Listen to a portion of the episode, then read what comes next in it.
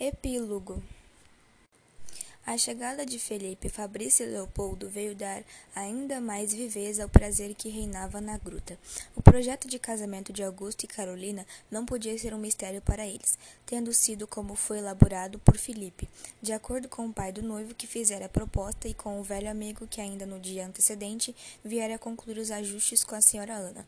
E portanto o tempo que se gastaria em explicações passou-se em abraços. Muito bem, muito bem, disse por fim Felipe. Quem pôs o fogo ao pé da pólvora fui eu.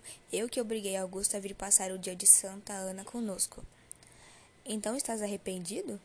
Não por certo, apesar de me roubares minha irmã, finalmente para este tesouro sempre teria de haver um ladrão. Ainda bem que foste tu que o ganhaste. Mas meu maninho, ele perdeu ganhando. Como? Estamos no dia 20 de agosto, um mês.